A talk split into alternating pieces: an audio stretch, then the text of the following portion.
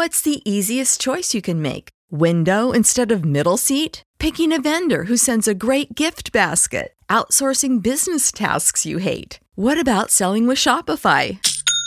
Whether you're selling a little or a lot, Shopify helps you do your thing, however you cha-ching. Shopify is the global commerce platform that helps you sell at every stage of your business. From the launch your online shop stage to the first real life store stage, all the way to the did we just hit a million orders stage. Shopify's there to help you grow. Whether you're selling scented soap or offering outdoor outfits, Shopify helps you sell. Wherever and whatever you're selling, Shopify's got you covered. Sign up for a $1 per month trial period at shopify.com slash try. Go to shopify.com slash try now to grow your business, no matter what stage you're in. Shopify.com slash try. And welcome to TMG. I'm your host, Travis Patton Sr. I enjoy discovering and sharing real life moments of inspiration from everyday people. And this show is about finding moments of inspiration for our everyday lives. And look, and if you're going to tell me something, then tell me something good.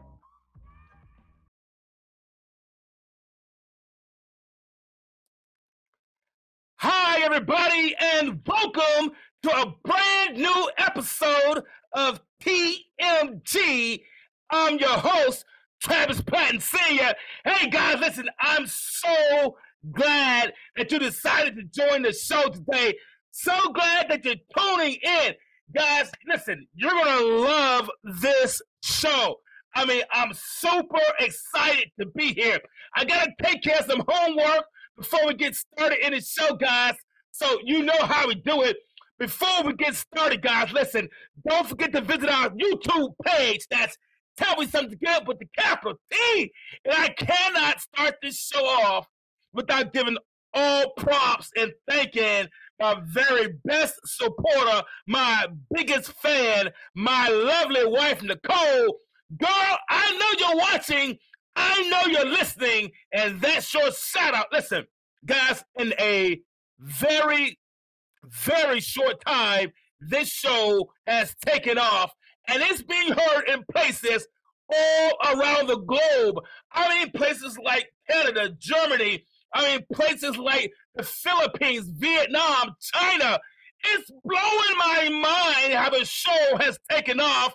And I'm so glad that you've been along for the ride. Guys, a few things keep in mind. The show has moved to Thursdays at 6 p.m. 6 p.m. Central Standard Time. That's 7 p.m. Eastern. Guys, I'm so glad that you're here. And I changed the times because I want to be able to get in a chat live and talk and chat with everybody. So glad that everybody's here. Guys, if you did not catch the title of what we're talking about today, let me go ahead and throw it up for you. Today's topic is on thin ice. Yeah, today's topic is on thin ice. And I have a very, very special guest that I'm going to bring on the show. But right before I do, guys, I want you to watch this very, very short clip of what we're talking about on thin ice.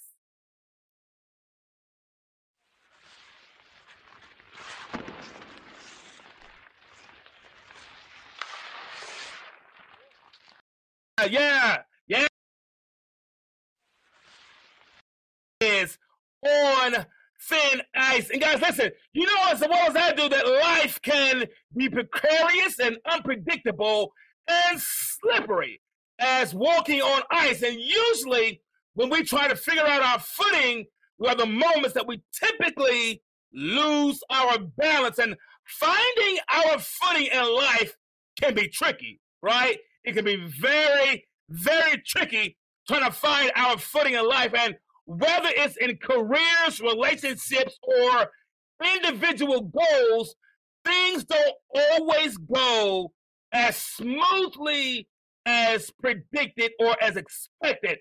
At times, navigating things is like walking on ice. We might find ourselves slipping and, and sliding and skiing around from one place to the other, and we might find ourselves trying to find our footing.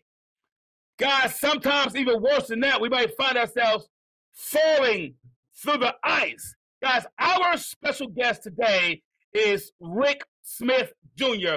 He knows how it feels to slide on ice, both physically and personally. He is a former professional hockey player. That's right, guys, a professional hockey player. He's also certified in change psychology, a USA weightlifting sports performance coach, and author. He has helped thousands from school age children to Olympic athletes, CEOs, and entrepreneurs to help improve both their physical and mental health and battle addictions to emerge victorious. Listen, he has survived his own slips, slides, and skids, and he is here today to share his story of how he was able to regain his balance and his footing and avoid thin ice. Rick, I want you to come on camera, man, and give everybody a big hello, how you do? Everybody let Rick know that you're in the building. Rick, how you doing, man? What's up, guys? Awesome. I'm so fired up to be with you all. Thanks for having me. Uh, it is an honor to have you here, man. Uh, I, I told you since our first conversation, Rick, I've been so excited about it. It just seemed like we began to mesh a little bit, we began to bond a little bit, and there were certain things that we shared when we just began to just talk. We weren't even talking about the show, just having a conversation, and we realized that there were certain things that we shared. It was like, wow, I can see why this really works. I'm like, wow, this is amazing. And I'm so excited for everyone to kind of jump in and get to know you like I'm getting to know you. So do me a favor. I know a little bit about you. Uh, you and I have talked. Introduce yourself to everybody, Rick.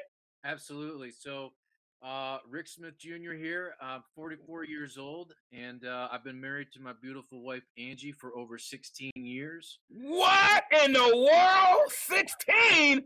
Good grief, man! Still going strong. Um, yeah, we've got our, our little miracle boy Gabriel. He is uh, just turned three years old in September.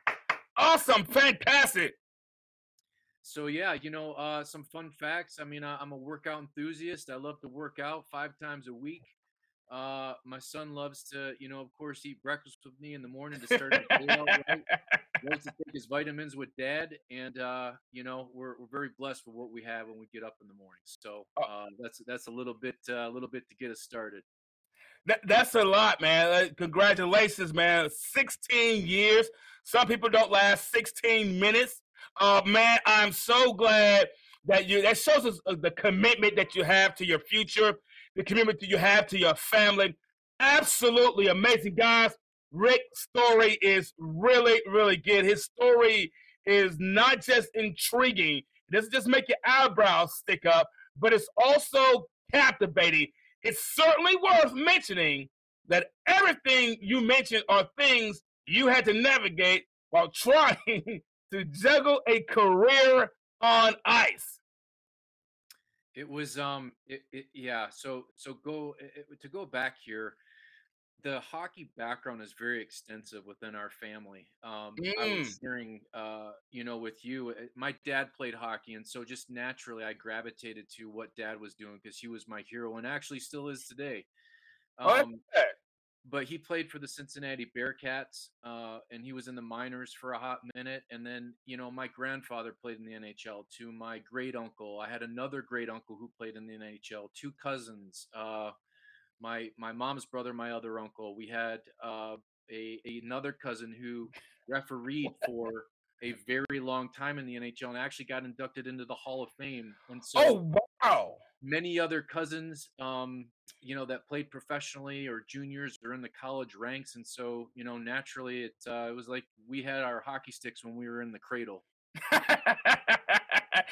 Everybody else comes out holding rattles and teddy bears. You guys come out holding hockey sticks. Yeah, exactly, exactly, with, with a puck in the mouth. So um, but yeah, you know, I it was something to where I had that connection with my father at a very young age, and uh, you know, hockey took me to some very special places, met some very special people. Um, through that process, you know, growing up, uh, my dad was always right there with me. Of course, my mom was the backbone to the family, hmm and uh, I was an only child for nine years, and then my brother you know, came into the equation, I, I basically got tired of playing with Teddy Ruxpin. For any of those that don't know what that is, Oh, you're you're dating yourself now, Rick.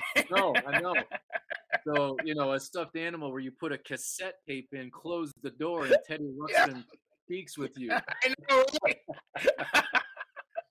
So uh, I didn't have to play with Teddy Ruxpin anymore. I had this little little guy in my life, my brother, and so um, you know, I'm nine years older uh, than my brother and ten years older than my sister. She came into the equation, uh, you know, about a year later after my brother. uh, So two sibs. But yeah, you know, um, I, I started. Uh, hockey w- was great, and things were going well hmm for a long time. Was going through the AAA ranks through youth hockey, and you know, Wow, dad wow. dad was helping me through that process um, hmm but but what was going on through that period of time is, you know, uh, I'm a child of an alcoholic. So, you know, going back to even the time of when I was two and a half, three years old, which is a very vague memory for me. I I, I, I vaguely remember running out of the hospital room, but my dad had left a, an, um, a hockey alumni game, and uh, they were at an after party, and my dad left there drunk and um, you know he ended up getting in a car accident which then the ambulance Mm. found him 100 feet from his vehicle Oh, wow. and so you know the gear stick uh, the gear shift the stick was you know had impaled his spleen his stomach broken ribs broken jaw uh, and basically by the time that the ambulance got there and paramedics were there hmm uh, they had pronounced my dad dead on arrival and Mm. so they Sorry to hear got him back to the hospital and a doctor saw him uh you know some some activity essentially Right. and uh they ended up reviving him eventually so thank god that did happen um and he you know he's still in my life today Good, uh good. through that period of time of course you know from two and a half through nine to 15 years old there was hmm still uh you know unfortunately this dysfunction that was going on uh Right, at, right. at home with the drinking and so you know, child of an alcoholic, certain learned behaviors, and I just kind of followed suit. Um, I found myself, you know, drinking at a very early age, hmm 14, hmm 15. I was trying drinking and really started to get heavier. Uh, actually, at the age of 15, I, I moved away from home um, and I was chasing that NHL dream. So I went from a, a rural community here locally and hmm then moved to a metropolis, uh, Toronto, Oh, uh, up to Canada. So you know, uh, pretty much everything was at your fingertips, even at 15 years old. And um, absolutely. the the the addiction was starting to take over in my, in my life and in my career at that time. It was uh, not as intense as it was as I continued hmm a little bit older, but it was starting to nudge its way in, uh, which was having a, an impact in the unmanageability that was starting to creep into my life. Right, right. So, you know, moving on from there, um, uh, I advanced through my hockey career and I, I got drafted in what's called into the OHL, the Ontario Hockey League. And uh, I chose to go that route instead of going to college. I, of course, finished out high school eventually, hmm um, but I was moving up through the ranks. And then, uh, coincidentally enough, uh, you and I connecting, my first year of playing professional hockey was actually in Birmingham, playing for the Birmingham Bulls. Birmingham in the house. so I got called up uh, the last um, the last call it few weeks of the the season in 98 99 uh, after my OHL career was done Uh huh. and I played my first um, uh, experience professionally and we made it to playoffs that year with the Birmingham Bulls we were playing against uh, the the Fort Myers uh, or, or excuse me the the Everblades down there and um, that was my my first experience of being in this warmer climate I'm used to being in Canada now I'm at the beach in Florida. It was just, it was very odd and peculiar to me at the time. Um, and so uh, they liked the play that I had from just seeing me just through that short period of time that I signed a contract for the next season. Awesome, awesome. Uh, to, to Birmingham for my first year. So, you know, there was a uh, there were some major stumbling blocks through that progression, though. Um, you know, previous uh, experiences where I had a coach right before going down to Birmingham. You know, he mm-hmm. noticed mm-hmm. my off habits, and he just said, "Look, look you know."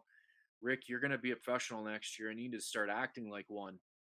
And that was kind of like, oof, you know, that didn't, it didn't feel too good. But I kind of in that moment said, you know what? He's right. And um, that summer before I came down for my first full years with the Bulls, right? I checked, I checked myself into rehab. So, you mm. know, um, really at that time I was more struggling with uh, substance abuse from the from the perspective of alcohol. Mm-hmm, um, mm-hmm wasn't really into the drug scene too much at that time yet. Uh, but um, yeah, I, I played my my first call at five six months in Birmingham sober and was having a great start to my season. Go figure. Um, but you know what? Uh, I was 21. You know, trying to stay out of places where I was going to find trouble, and uh, I just at some point, you know, um, I fell back and I went back to old behaviors and I picked up again uh, I ended up getting into, you know, this thing's progressive. It's not, it's not pretty. It's just sitting there waiting, doing push-ups. Exactly, exactly, exactly. And I started getting into drugs with cocaine and ecstasy, and uh, you know, I started going down this path where, before, I looked at people doing those type of drugs. You know, like those people that are doing that type of stuff, like those guys are losers. And mm. um, you know, I looked in the mirror and I, I turned into being one of those losers essentially. And so, you know, all that to be said, um, I didn't lead on to my family at the end of that season that I had relapsed. What I did was, right. I, I asked for a trade, and I, I thought a geographical change would uh, would help my situation because of my relapse. And so, um, I went all the way out to Tucson, Arizona to start my next season to get away from my family so that they couldn't see what I was doing.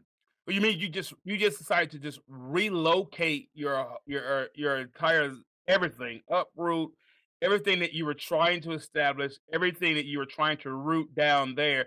You decide it's just best to just uproot everything uh, to try to hide or or cover what you were doing. it is amazing the and, and reason I'm bringing that up because it's amazing, and because we've all been there, we try to hide certain things, right? For so sure. you're you're.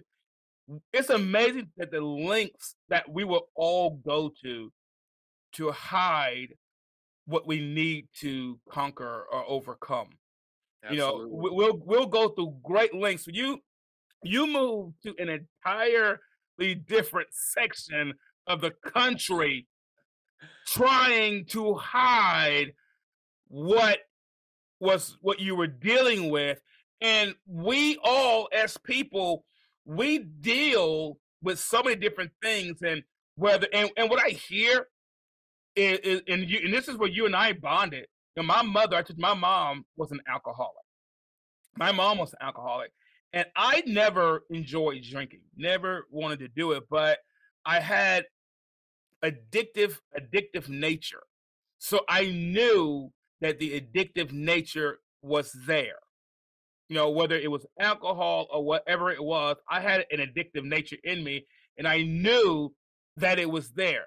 And I had to, and I had, I had to try to face that. There were things in my life that, like you, man, I had to try to conquer like everybody else. But we all will go through to extreme lengths to cover the things that we're trying to hide. And you move to an entirely different state.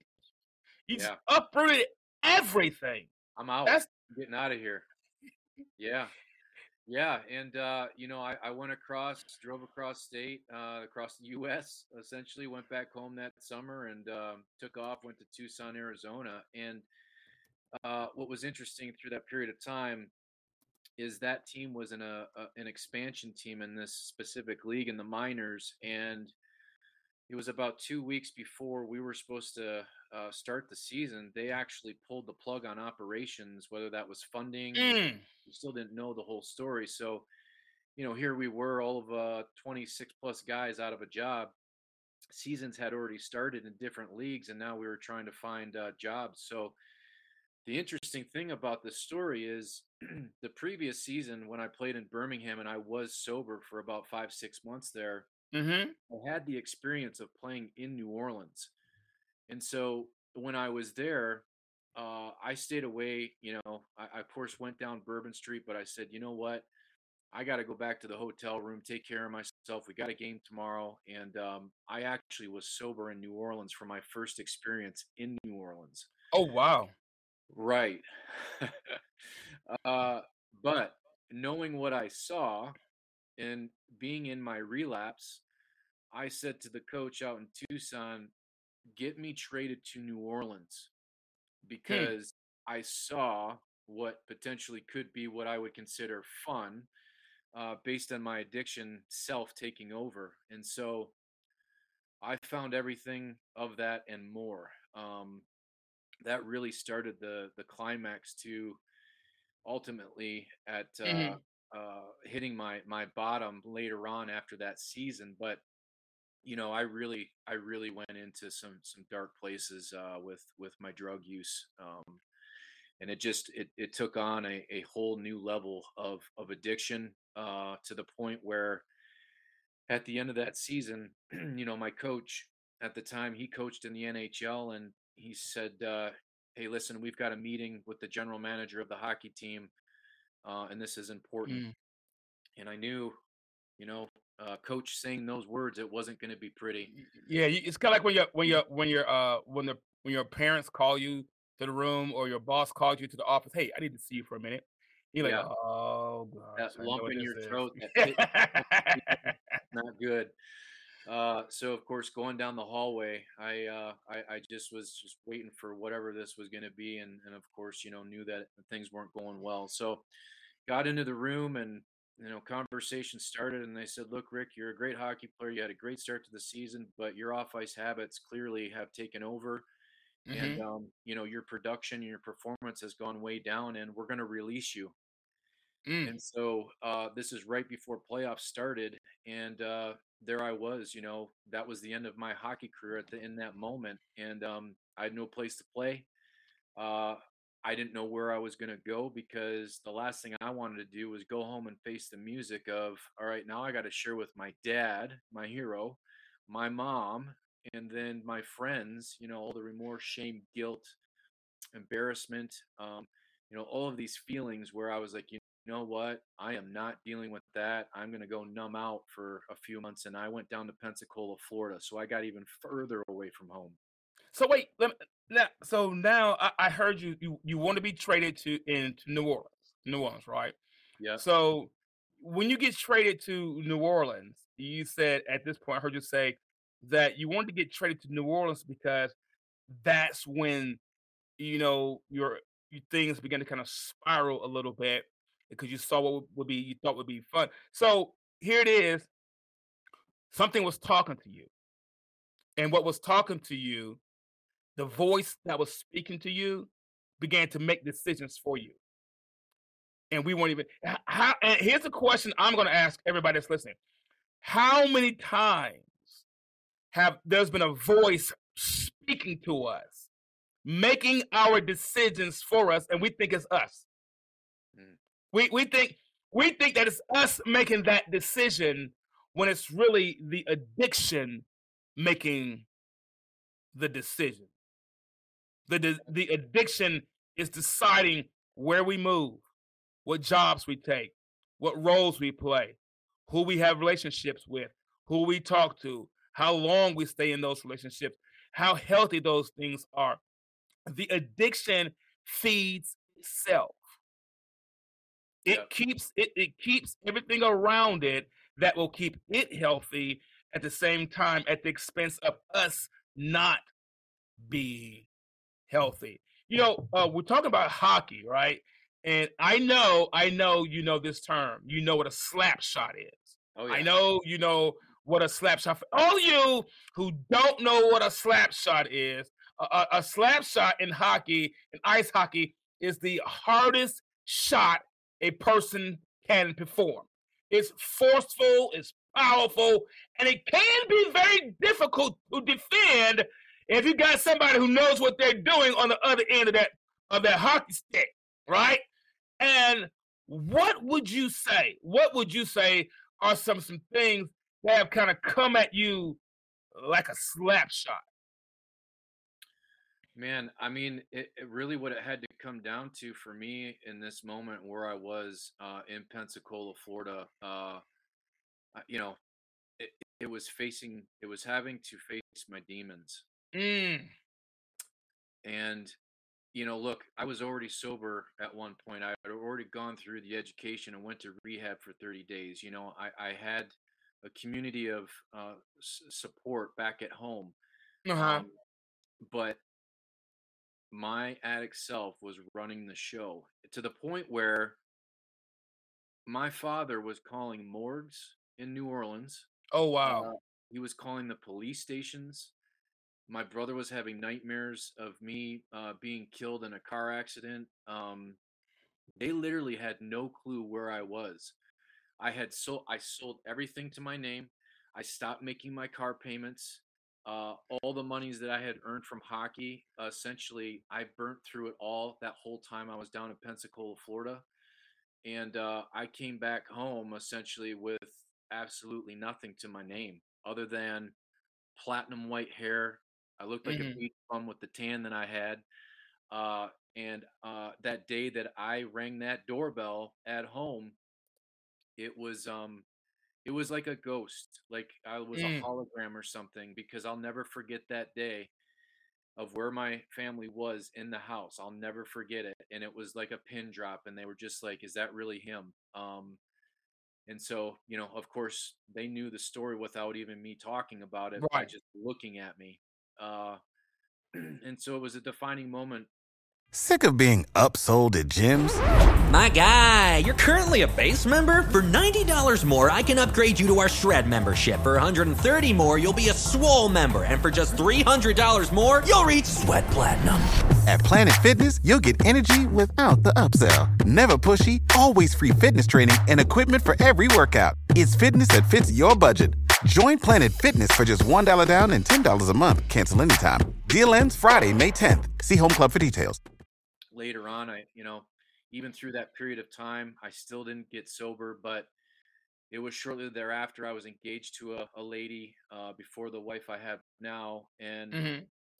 you know she basically said at which point i can't do this with you anymore she gave the ring back and um you know that was a moment where uh you know i i was having thoughts of suicide um you know, I wanted to kill myself. I was lost in the identity of being a hockey player. I think what a lot of people struggle with is like, what's my purpose here?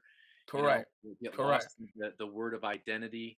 Uh, it's not titles. And so, um, you know, I was going through all of these struggles internally, just this internal conflict that was going on.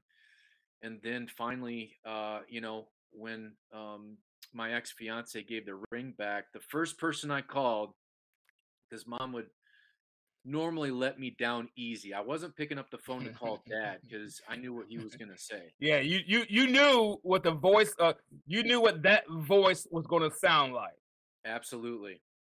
Um, so I call mom. She comes over and she's already been in practice because she's experienced my dad and his addiction. And now, you know, of course, all this time has passed. He's sober. Uh, so she's, you know, worked on herself with not enabling, with, you know, um, demonstrating tough love, all of these things that uh, Right. you know, a mother should do.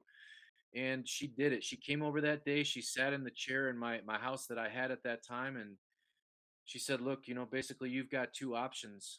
You know, we paid over twenty thousand dollars for you to go to rehab. You've got the education, um, you've got support. You know who you need to call. hmm Uh, but the other lane, the other Y in the road, um, we know where that leads to. And if you choose to do that, I mean, you're probably going to go and, and kill yourself. Oh wow. So think about that. You know, as a mother, and now me have a son who's three years old. Those words and having just that tough love to walk out of the door with what she just said to me, and now knowing this after after the fact because she shared her story Mm-hmm. she was literally shaking, you know, with that steering wheel driving home because she didn't know what her son was going to do.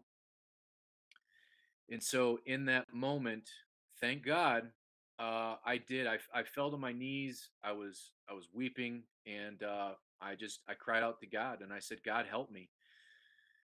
And so uh, I picked up the phone. I called somebody uh, who was sober and without judgment. You know, um, Absolutely. he just basically said to me, you know, dust yourself off, grab a shower, get some good clothes. You and I are going to go out and have dinner, and then we're going to go to a support group meeting. And uh, that was that was the last time for me. So that would have been uh, that would have been February seventeenth of two thousand three. Awesome, man.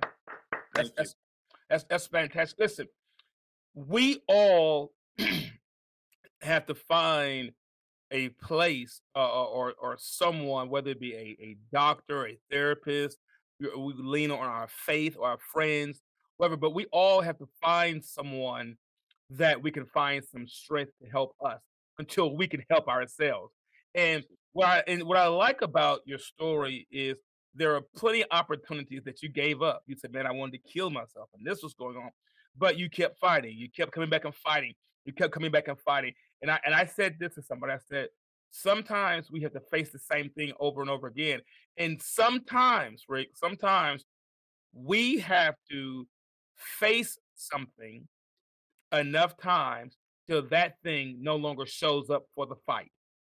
Until it no longer shows up. You have to keep coming with your gloves on until that thing no longer shows up. You may hit me in the left, but I'm showing back up for the fight. I might take a jab, but I'm showing back up for the fight. Yep. Sometimes we have to show up so much that that thing no longer shows up. And that's what I hear.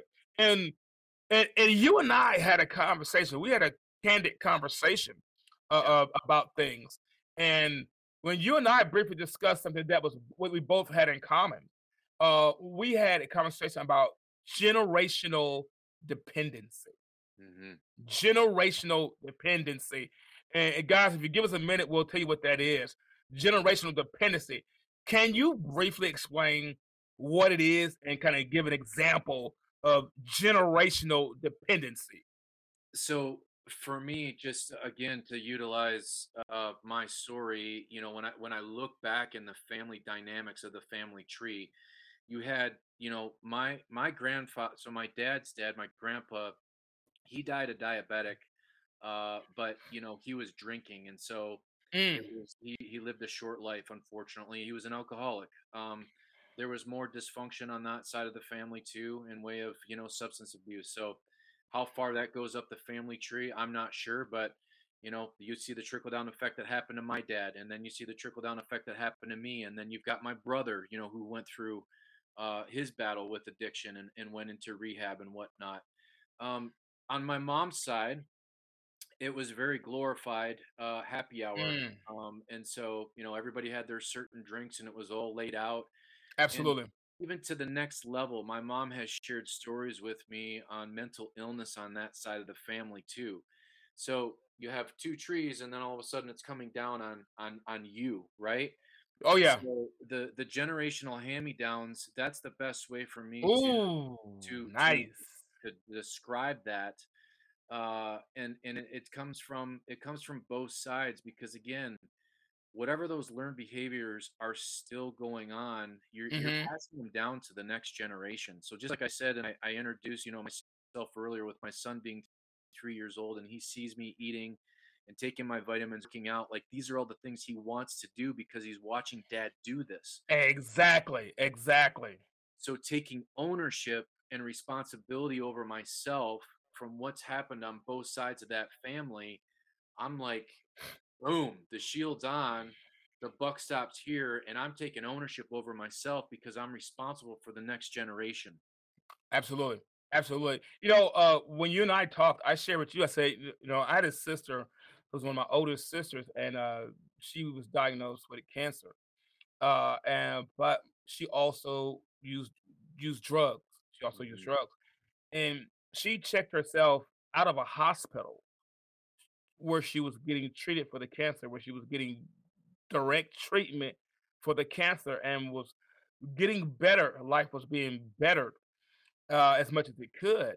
Uh, she checked herself out of the hospital to go chase the drug habit that she had, and died is and died uh, as a you know as a result of that those things. Sad, and and I share that story to show that we all have similar may have similar stories, whether it's family, whether it's ourselves, but things that are passed down.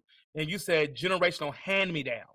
Yeah. And that's something we all can equate to. We've all had some shirts that our cousins wore that we had to wear, or our cousins, our older sister or brother, that was passed, that was hand me down. And we've all had some hand me downs. And I'm not talking about the shoes that you got that you had to squeeze your foot in just so you could say you got a pair of name brand shoes. I'm talking about the temperaments, the attitudes, the way of thinking, the habits, the yes. perspectives. Let me help you out. Uh, what I hear, a lot of our perspectives, Rick, are hand me downs. Mm-hmm. A lot of the way we think is a hand me down. People taught us how to think that way when we grew up around them. We all have hand me downs, and sometimes those hand me downs wasn't those pair of jeans that you wanted to wear. Sometimes that hand me down was a bad attitude. I don't know why you like that. Well, look at your, your dad had a bad attitude. Your cousin, your uncle had one. This person, I don't know why all the men in the family are in jail. If you look back, everybody was in jail. There was a man in the family. It is a generational hand me down. You coined that absolutely poetically. And what we have to do to begin to do this, and you said, man, I, I came to a point where I fell on my knees and I said, God, you got to help me because I can't help me. You reached out to a friend. Whether we pray and ask God or we lean on our faith or we get whatever, we nothing is going to break the cycle until we decide to break it. Yeah. The cycle does not break. You said, Travis, I looked at my son. My guard was up. I was not going to pass this on to the next generation. Yeah. It's waiting. Listen, every generational hand me down is waiting to be passed to the next generation. The yeah. only way it does not is we have to interrupt it. Yeah. 100%. If we don't interrupt it, it will automatically pass. It it can't help but pass until we decide to break what came on us. Absolutely. And that's that's the thing for me is, you know, uh, I want to continue to evolve and get better. You know, I I recently heard this this phrase and topic. It was discussed. Uh, if you live to 100 years old, and if that happens, you know, that's a good long life. So if you look at increments of chapters being 10, you know, 10 years, you've got 10 chapters to your book. There you so go. Here I am. I'm in my my coming up on my fifth chapter in my book. I'm almost halfway through, right? And for me, what I want to constantly do is push the needle of getting better as a father, getting better as a husband, you know as a as a son to my parents uh you know in business with my clients. And again if if i'm if i go back the other way i'm not available for any of these people. Exactly exactly. My son uh my wife has even said you know the beautiful thing about our marriage is she's never seen me drink or drug. She's never got to see that side of me. Wow. never seen me drink or drug. And so I kind of, you know, again, like taking ownership, that's the fire that keeps me lit for another 24 hours to keep exactly. with my program to stay sober. And for me, you know, when you think about your life being 10 chapters, it's really not that long a period of time. Uh, you know, 100 years, people say that's a long time, but like my day this week already flew by. And, you know, it's, um, I'm looking at the time with my son right now, and I, I just keep telling myself, I want to keep chasing my next 10 year hero, meaning I want to get better. Who is the next guy that I'm chasing? It's me. I'm just, I'm chasing the better me into the future. Exactly. And, and, and guys, again, like I said, we all have those generational. I mean, let me ask, let me let me see something. So, what was the low point in your battle with addiction that made you decide to change? Was it when the ring was given back to you, or was it when you had to face your family? Man, there, there's there's a there's a there's a few of them right there. I mean, ultimately, my last bottom was when my ex gave back the ring, but there was this. I've talked about it before too, but there was this point after New Orleans when I was sitting I was sitting on the beach one morning. Mm-hmm. It was a beautiful morning down there. I was still kind of high and drunk from the night before, but I still have the wherewithal that I do remember this vividly. Uh, the sun was on us. You know, it's like 75 degrees in the morning. The waves were rolling in. You can hear them crashing on the beach. And I literally looked out into the ocean upon the horizon and I was like, is this what life's all about? Mm. Had I not had enough pain yet? And that's literally what went through my mind in that moment, sitting on the beach in Pensacola, Florida. So there was this this tiny little spark that went off again in my mind uh, during that long period relapse, which is a, which was a couple years actually. hmm Um, but that was kind of like after that moment of being released from that hockey team. I'm sitting on the beach, a beach bum essentially, no money. I'm sleeping on a couch in some guy's condo, you know, a former teammate of mine, living the high life. Um, and uh, you know, that was just kind of a moment in time where I thought to myself, you know, in that moment, had I had enough pain and you know, again, there was more of going through some more trauma to myself personally, but that's when it was shortly thereafter. I faced my parents and then I saw them and the disgusted look on their faces, and my dad Exactly. saying, You know, I don't want you in the house. So he helped me actually get a land contract on a house, got me out of the house. And then I told him I would pay him back, which I did the next year, which is still Awesome. crazy to me because I was messed up. I had this big envelope, big envelope of hundred dollar bills, right? I could have done a lot of other things with that, if you know what I mean. Oh Um, yeah. You know, and I, I had, uh, I had a, a, a it, it was almost like I felt so good about myself that I could take that and deliver it from, to my dad because I gave him my word that I'd give it to him, you know, a year later. That's Um, fantastic. but yeah, uh, those were those were some two two other key points with, within my story before that final bottom when my ex fiance gave the ring back. Wow. Wow. You know, in, in hockey, they have this thing, guys, if you don't aware, uh, it's also called a face off. It's called a face off. And, and I'm going to show you really quickly, guys, what a face off is. Just watch this.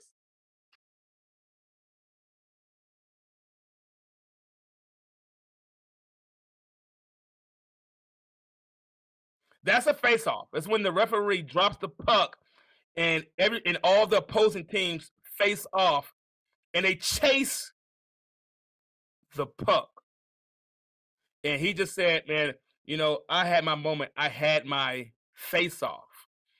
And guys, I don't know what puck you've been chasing, Mm. but there comes a time in everyone's life where we have to have that face off moment where you're going to have to face your opponent. You're going to have to face what's been facing you. And we have to be careful what puck we decide to chase. And we've all been chasing a puck all of our lives, whether it be a career, whether it be a, a car, job, whatever it is. What puck are you chasing will determine where you're going to go. Notice each each player went in different directions chasing where they thought the puck was going to go. And a lot of times when we have these addictions and these things that draw us, we're chasing a puck. All we're doing is chasing the next puck, waiting and waiting, waiting for the next drop, chasing the next puck, regardless of what it is. Let, let me ask you, and, and, and I'm not going to hold you, but why? We talked about once about people trading addictions, right? hmm We trading addictions. So why do you think, or why do you feel that uh, most people only trade one addiction for another?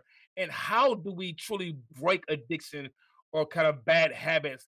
And what are uh, what are those five steps that you kind of mentioned uh, earlier about your behavior change? Yeah. Uh, so, you know, I think when when you're starting to leave an old life, um, and you've been so accustomed to certain behaviors and it's just been second nature you know from drug use to drinking to smoking cigarettes to chewing tobacco whatever it is which by the way i used to do all of that i don't do any of it anymore uh, but i started to have to fill the void with something positive and it's exactly really it's filling in the void is what it comes down to so what was i going to fill my time with from those ex- extracurricular activities that I was doing that was very negative towards myself. And so, you know, for me, I really immersed myself in the health and wellness space. I just found myself getting back to focusing on things that I was eating.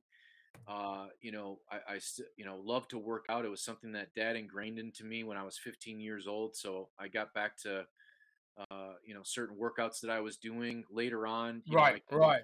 Certain certifications, you know, becoming a, a USA weightlifting sports performance coach to other fitness certifications, a sports nutritionist, uh, credentialed uh, and change psychology as a behavior change coach. And it's just my whole life, my previous life, it's it's Dr. Jekyll and Mr. Hyde, like literally in Technicolor.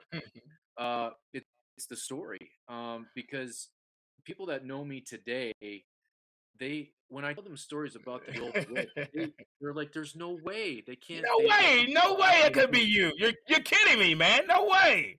Exactly, and so that's where I just say to somebody who you know you're looking to make change. What's something positive that we can fill with that negative behavior that you've been experiencing? And I think where people kind of freeze uh, and, and we help people get around this idea of fear right like fear is an illusion first of all um, so, you know, when we're talking about behavior change, there's actually five stages to behavior change, and the first one being pre-contemplation.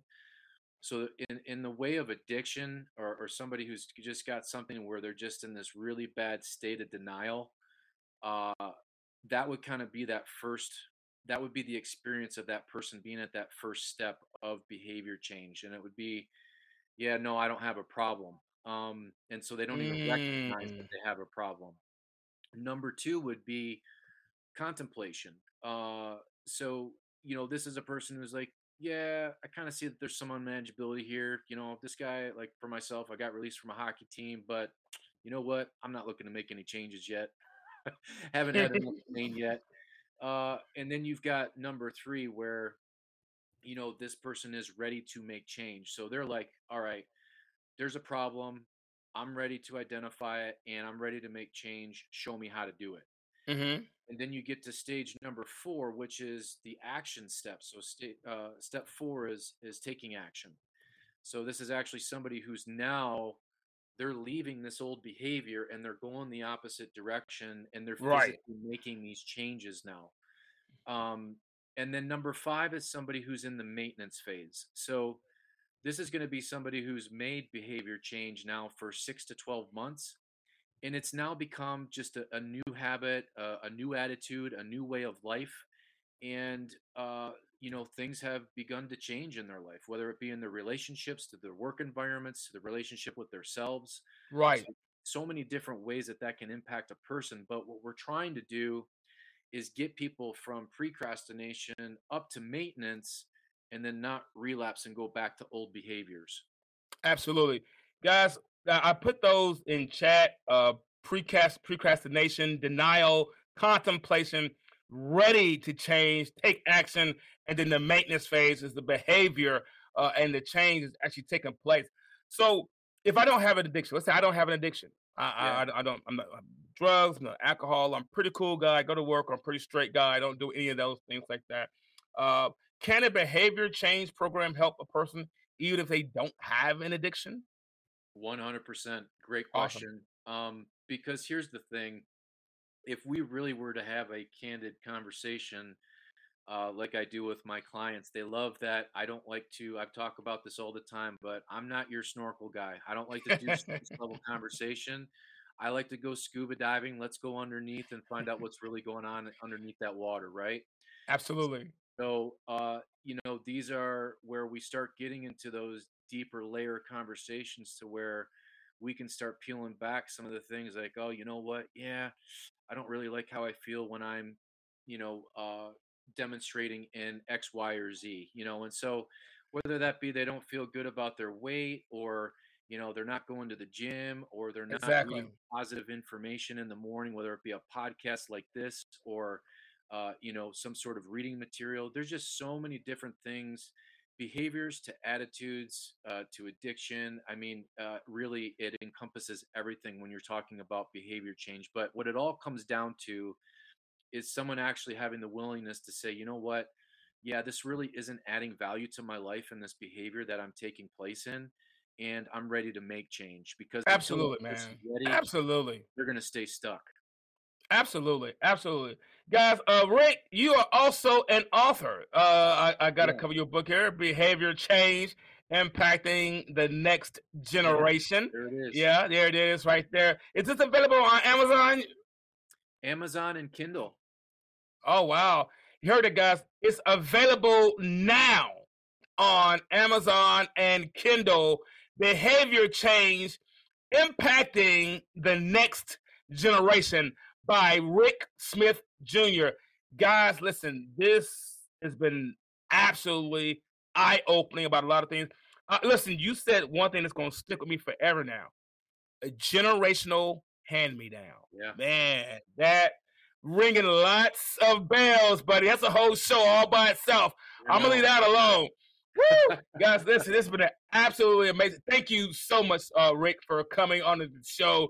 Man, uh, please let everybody know where they can find you, how they get in touch with you, where's your website, all that. Let everybody know how to get in contact with you. Well, first of all, Travis, thank you so much, man. I appreciate the opportunity coming on here and uh, being with your audience and you guys. It's been a pleasure.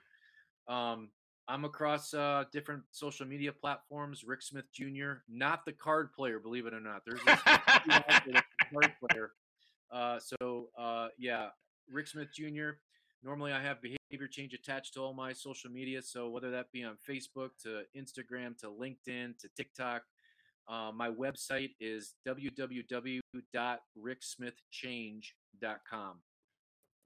All right, guys, you heard him. You heard him, guys. It's been an absolute blast, and you know how we do to get out of here. So let me go ahead and do this before I get it, guys. Hold on one second. You know how we got to do it, guys. Ah, it's that time, and as always, it's been a real blast. Don't forget to visit our YouTube page, guys. That's coming to the good with the capital T, and don't forget to tune in right here every Thursday at 6 p.m. Central Standard Time. 7 p.m. Eastern to listen to the show. Guys, also, I am going to place a survey. A survey will be on my YouTube, on my Facebook page. Please take the survey. So like three questions, guys. Take the survey about today's episode. You get to hear your voice about today's episode. How cool is that? And you can stream your favorite episode on your favorite streaming podcast platform like Apple Podcast, Spotify, Google Podcasts, Amazon Music, Pandora, and so many more. Thank you, everybody, for tuning in. And as always, imparting, if you're going to tell me something, then tell me something good. I'm out of here. I got to go. Peace.